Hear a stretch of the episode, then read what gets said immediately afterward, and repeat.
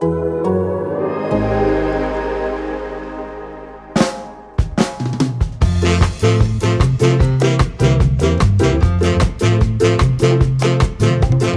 welcome back to 1874 on the Athletic, the Aston Villa podcast. I'm Dan Bardell, as ever, joined by the Athletic's Aston Villa writer Greg Evans, freshly back from Villa Park, or not so fresh actually, because I think he's just had a nap. But Greg, good to speak to you again, but unfortunately, we'll be talking about a Villa loss, a, a real topsy turvy game. I, I'm not sure how I'm feeling still about it, but hopefully, you're going to come and provide us with some insight. yeah, hopefully. Yeah, I think the uh, the game made me a bit tired. Actually, you know, yeah. I, the one thing I know going to Villa Park these days is that I'm going to see goals and another seven at Villa Park, which is crazy. But yeah, you know, four in the wrong direction, unfortunately. So not a positive result. No, I mean, if you'd have told me at half time that we were going to be seeing seven goals, I'd have been thinking, oh, Villa have lost seven 0 because first half just just not really at the races at all the moral of the story is I don't think you can give any team a three goal head start, let alone a team like Southampton who are on absolute fire at the moment. And, and Danny Ings, who's also on fire, made it four, and then Villa made a fist of it, but it, it was all too little too late, Greg. Yeah, as you say, look, you know, the, the, the, fact that Villa have scored three goals and, and still not won the game or still not come away with anything from a home game, um, you know, he's, scandalous, really. But, um, yeah, a, a, tough old game to, to put into words because it kind of feels like, yes, Villa made a lot of mistakes and, you know, there are clearly defensive issues, not just in defence, but more as a team. You know, the way Villa are actually t- uh, defending as a team the last couple of games, I think it has been a bit of an issue. But then at the same time, you know, Southampton have only had four shots on target, scored all four. I don't think I mean, Martinez had another save to make, and to be honest, no, no. I don't, don't, know how you feel about it, but I don't think he could have done anything about either any of the goals either. So it's a really strange result to put into words, and you know, four three. I mean, in any give in any in any normal season, you'd probably have one seven goal result in you know any calendar season, but it just seems like we're getting one or two or three or even more of these results every sort of match day. It's crazy. You know, the goals continue to go in for fun. And that's why I just think that football's just a bit weird at the moment. It's not you know, this is not a normal season, which is why so many goals are going in. And it's interesting, really, because, you know, I asked Dean Smith about it and I said, Do you think the amount of goals will stop at some point? Because it just seems that there's so many. And he said, No, he, he thinks that the fact that fans aren't in there. And his take on it was that, um, you know, VAR has been introduced, obviously. So, you know, there's more penalties being given. The fact that because there are no supporters in the stadium, uh, the officials can hear everything that the players are saying, and he believes that they're getting into the, the officials' ears a little bit. And I think he had a couple of issues with some of the free kicks that, that Villa conceded and, and, and the decisions that were given. Since I've been going around the country peddling that Villa can do one thing that no other team can do in the country at the moment and defend, we're playing seven goals. So let, let's start with that because you touched on it about it's not just down to the defence, it, it's, it's a collective thing. What's changed? Um, I think that given that Villa won the first four games, um, which obviously put them in a very good position, uh, I think that they've started to become a little bit more open, a little bit more expansive. That willingness to keep the ball out the net has has disappeared a little bit, not totally, because as as I say again today, you know that there were four shots on target, two of them were direct free kicks, so it's you know it's difficult to to say that it's it's like an onslaught of, of, of, shots because you know it isn't. I think Villa only had to make three or four clearances in the whole game. You know, it was quite incredible, really, and compared to compared to Southampton's, which you know was was um, at least over twenty. I, I, haven't seen the figures, but I'll, I'll, have to have a look. I just think that the team needs realigning a little bit. I feel like um, you know they've lost their discipline a little bit over the last couple of games. They're they're getting frustrated with decisions that won't go their way.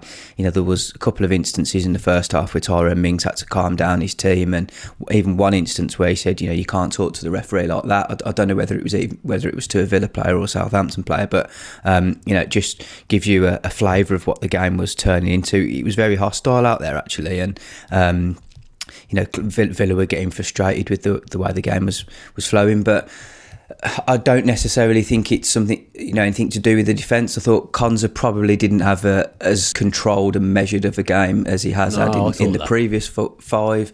Uh, just just thought you know, but just not quite at it really. And um, you know, maybe McGinn and, and Luiz didn't protect the back line as much as they have been in previous weeks either. So I felt like I felt almost like Villa at, in the first half were trying to play Southampton a little bit their own game. You know, Mings was sort of controlling them through the game. You know, explaining to to Barkley when he needed to go and press and, and when for Watkins to press and when for Luiz to mark who. And it, it kind of felt like McGinn was following Ward Prowse around a little bit too much in the first half. Um, and and then in the second half, when you know he got on the ball a lot more, didn't he? I think he, I think he touched the ball two or three times in the first twenty minutes, um, and it almost felt like they, they were just trying to match Southampton up too much. But in the end, it was a complete mismatch in the first half because it could have easily been five 0 at the break. Yeah, I mean Villa have essentially had two really bad halves of football. They've had the second half against Leeds and then followed it with the first half where to be three 0 down is obviously a bad half. But I actually did think attacking wise in the first half we looked decent at times, but I felt like we were getting caused problems on the on the break. So Villa would be attacking, and McGinn would be in the box. Barkley would be buzzing around the box. Jack obviously floats around there as well. Watkins and Traore. So there was a lot of players up, and then I just felt like we got swarmed and, and overloaded, and that's why we were giving away set plays, which ultimately we got we got punished for. I think Dean Smith said in his post match that he tweaked the system in the second half and had McGinn and Luiz more, more as sitters and Barkley as a ten. So that tells me that we were playing a four three three in in the first half. Is that how you saw it? Well, yeah, uh, to an extent, I didn't, I didn't see too much of a change in the second half. To be honest, you know, I felt just like Southampton, you know, just sort of kind of lost their shape more than anything.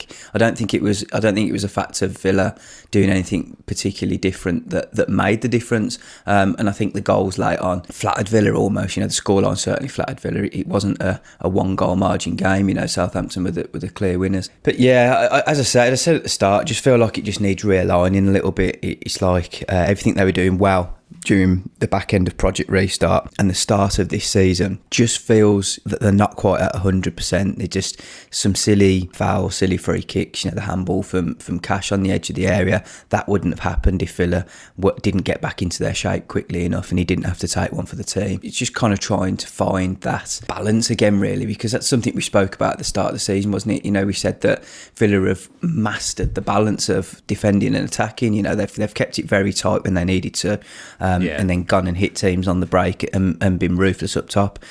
They're not quite getting that at the moment because you know that that back to basics formula has disappeared. Yeah, and up top, Watkins wasn't heavily involved. Again, it's no by no way a, a dig at him because you can't say, oh, he's going out there and missing loads of chances.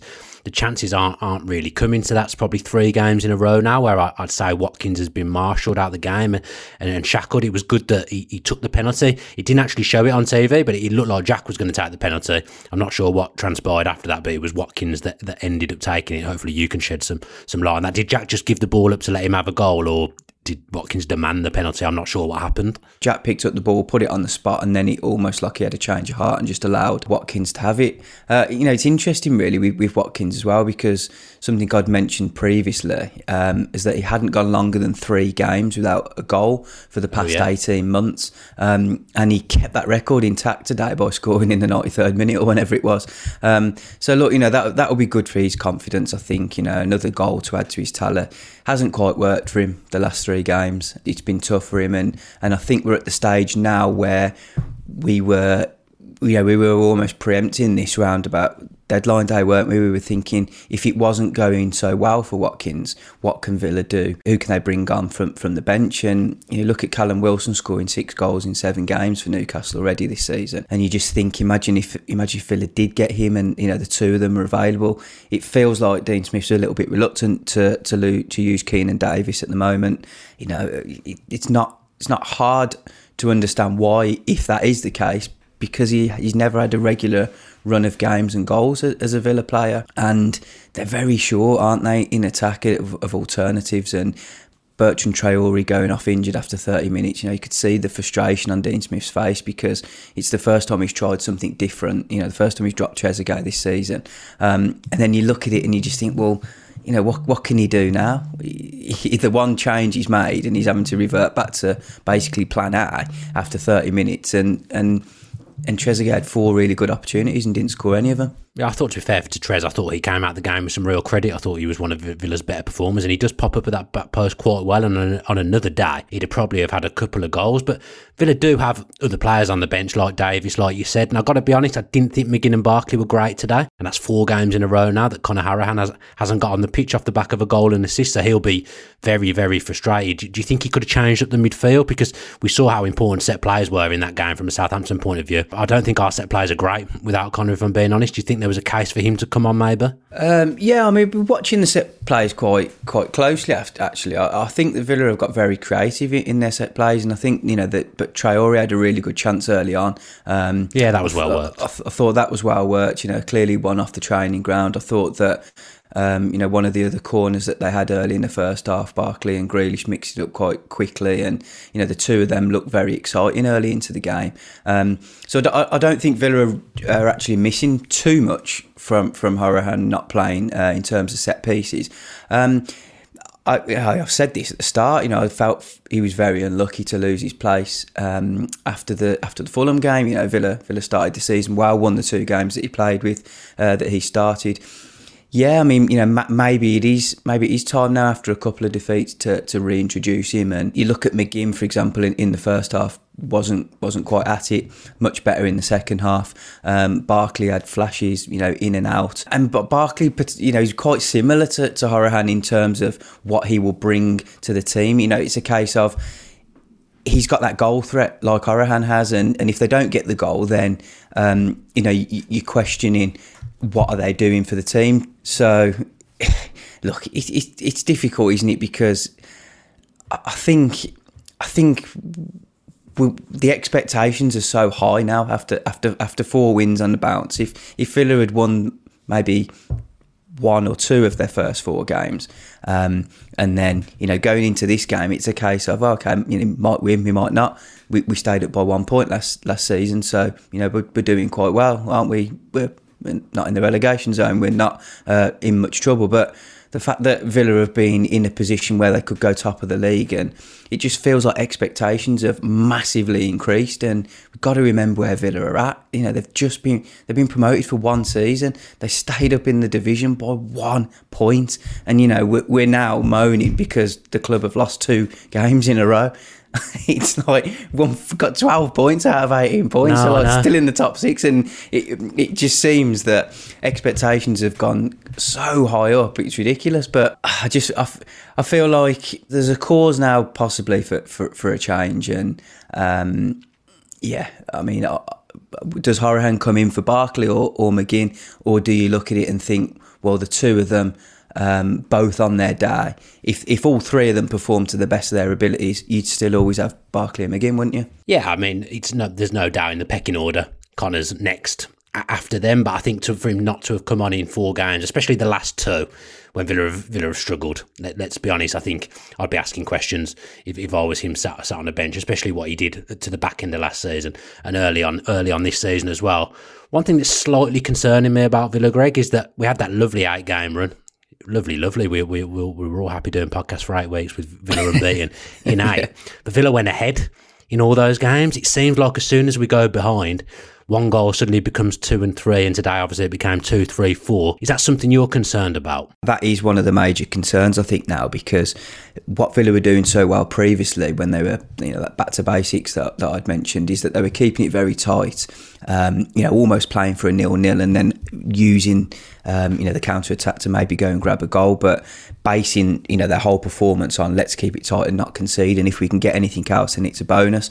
Um, it seems very much now like when Villa need to go chasing that goal and they open up that little bit more, it leaves them open for more. And, you know, that's a real concern because, you know, it's all about shape and discipline and organisation, isn't it? It's, it's a case of, um, you know, when, when you lose that goal, do not go gung ho and, and, and try and get it back. You know, let just try and take stock for three or four minutes, see where you're at, and then build patiently from there. And it feels like that's something that the team have, have still got to learn. And it's still early days for this team. You know that they've brought the player introduced three or four new players into the team already, haven't they? Outfield players, so um, still still finding their feet as a team, and uh, it's just something they've got to learn and build on. Yeah, it just feels like game management over the, the time we've been back in the Premier League. It feels like game management hasn't hasn't been clever enough because in that game you make sure you, you go in at worst 2 0 down at half time. You don't then give away another free kick in, in a dangerous area and go, and go in 3 0 because you're giving yourselves too much to do. You go in at half time 2 0, you feel like you've got a chance in the game. 3 0, it just, it just felt like curtains. So, like I say, when we concede, it just always has to feels to me that we have to then go on and concede another one almost immediately, and then today an, another one straight away again after that. So game management has has been a problem for pretty much our entire spell back in the Premier League so far, hasn't it? Yeah, I mean, you know that that is fair to say. last season it wasn't great, was it? You know they. Um, dropped a lot of points from, from winning positions early into the season. Yeah, we seem to have nailed that aspect now, which is quite good. yeah. Um, and yeah, look, you know, the, the case now is when they go behind, can can they can they fight back and get those points? Uh, there was a graphic that was put up on Sky Sports on Saturday. I was watching one of the games, and I think it was uh, you know Wolves and Tottenham were quite high up in terms of the amount of points recovered from winning positions, and there was another team at the top, possibly Liverpool. Um, I think it was a Liverpool game I was watching, and uh, it was six or seven teams, and, and all those teams were higher placed teams. So it's really tough, isn't it, in the Premier League? You, you forget that if you go one goal behind, it is you know genuinely tough to, to, to get two goals in the Premier League and, and, and get back on top. So I think the fact that Villa are, are still not finding it too much of a problem to score goals is a bit of a bonus. You know the way they finished, got a couple of goals late, uh, admittedly, but still three goals in, and and most normal days that would be enough to win them the game. Yeah, I mean I don't know how much credence you give to expected goals, but Southampton's expected goals today was absolutely no, nowhere near four. It, it didn't even get to one, so they won't come up against a team that will, will score four goals out of pretty much nothing every single week. So if they can keep the momentum going in front of goal and scoring three in the second half will actually do us harm at all going into that game at the Emirates next Sunday against Arsenal. But before we talk about the Arsenal game, Greg, I want to just talk about you a little bit I think you did your, probably your best piece for the Athletic last week with with Luc Nilis. A really, really interesting and in depth interview with the, the former Villa striker. Just talk to us a little bit about it. My best piece. So that's, that's very kind of you to so. say. I would yeah. say so. It's, but it's a low bar, mate. But yeah, I would say that was your, your best one. In um, no, look, I mean, you know, on a serious note, it was one that I'd been trying to get hold of for a couple of years. Really, been trying to trying to tie down Mr. Nilis, you know, for various reasons. He, he hasn't wanted to, to do an interview previously. Um, you know, he's been in and in and around different jobs as an assistant manager. But, you know, eventually I got him and, and, and he was great, you know, very very willing to talk about his Aston Villa days. I made it very clear to him that you know I knew he had, had spoken a lot about his time at PSV, and you know for those listeners who, who don't know too much about him, he was a world class striker, an absolute joy joy to watch. Um, you know if there's one thing you do today, go go and have a re- uh, watch of his YouTube reel because his goals are brilliant. You know, there, there are free kick specialists and free kick kings, and you know he he's on that next level because he scored so many brilliant free kicks and so many brilliant goals. And you know the fact that the original Ronaldo said that he was his favourite ever strike partner kind of says it all, really. Um, and, and Ruud van Nistelrooy, you know, another strike partner of his, um, says the same. So I made it very clear to him that I didn't want to talk about his PSV days or his time in Belgium or, or, Holland. It was just focused on Villa, and you know the fact he was only at Villa for, for three or four months.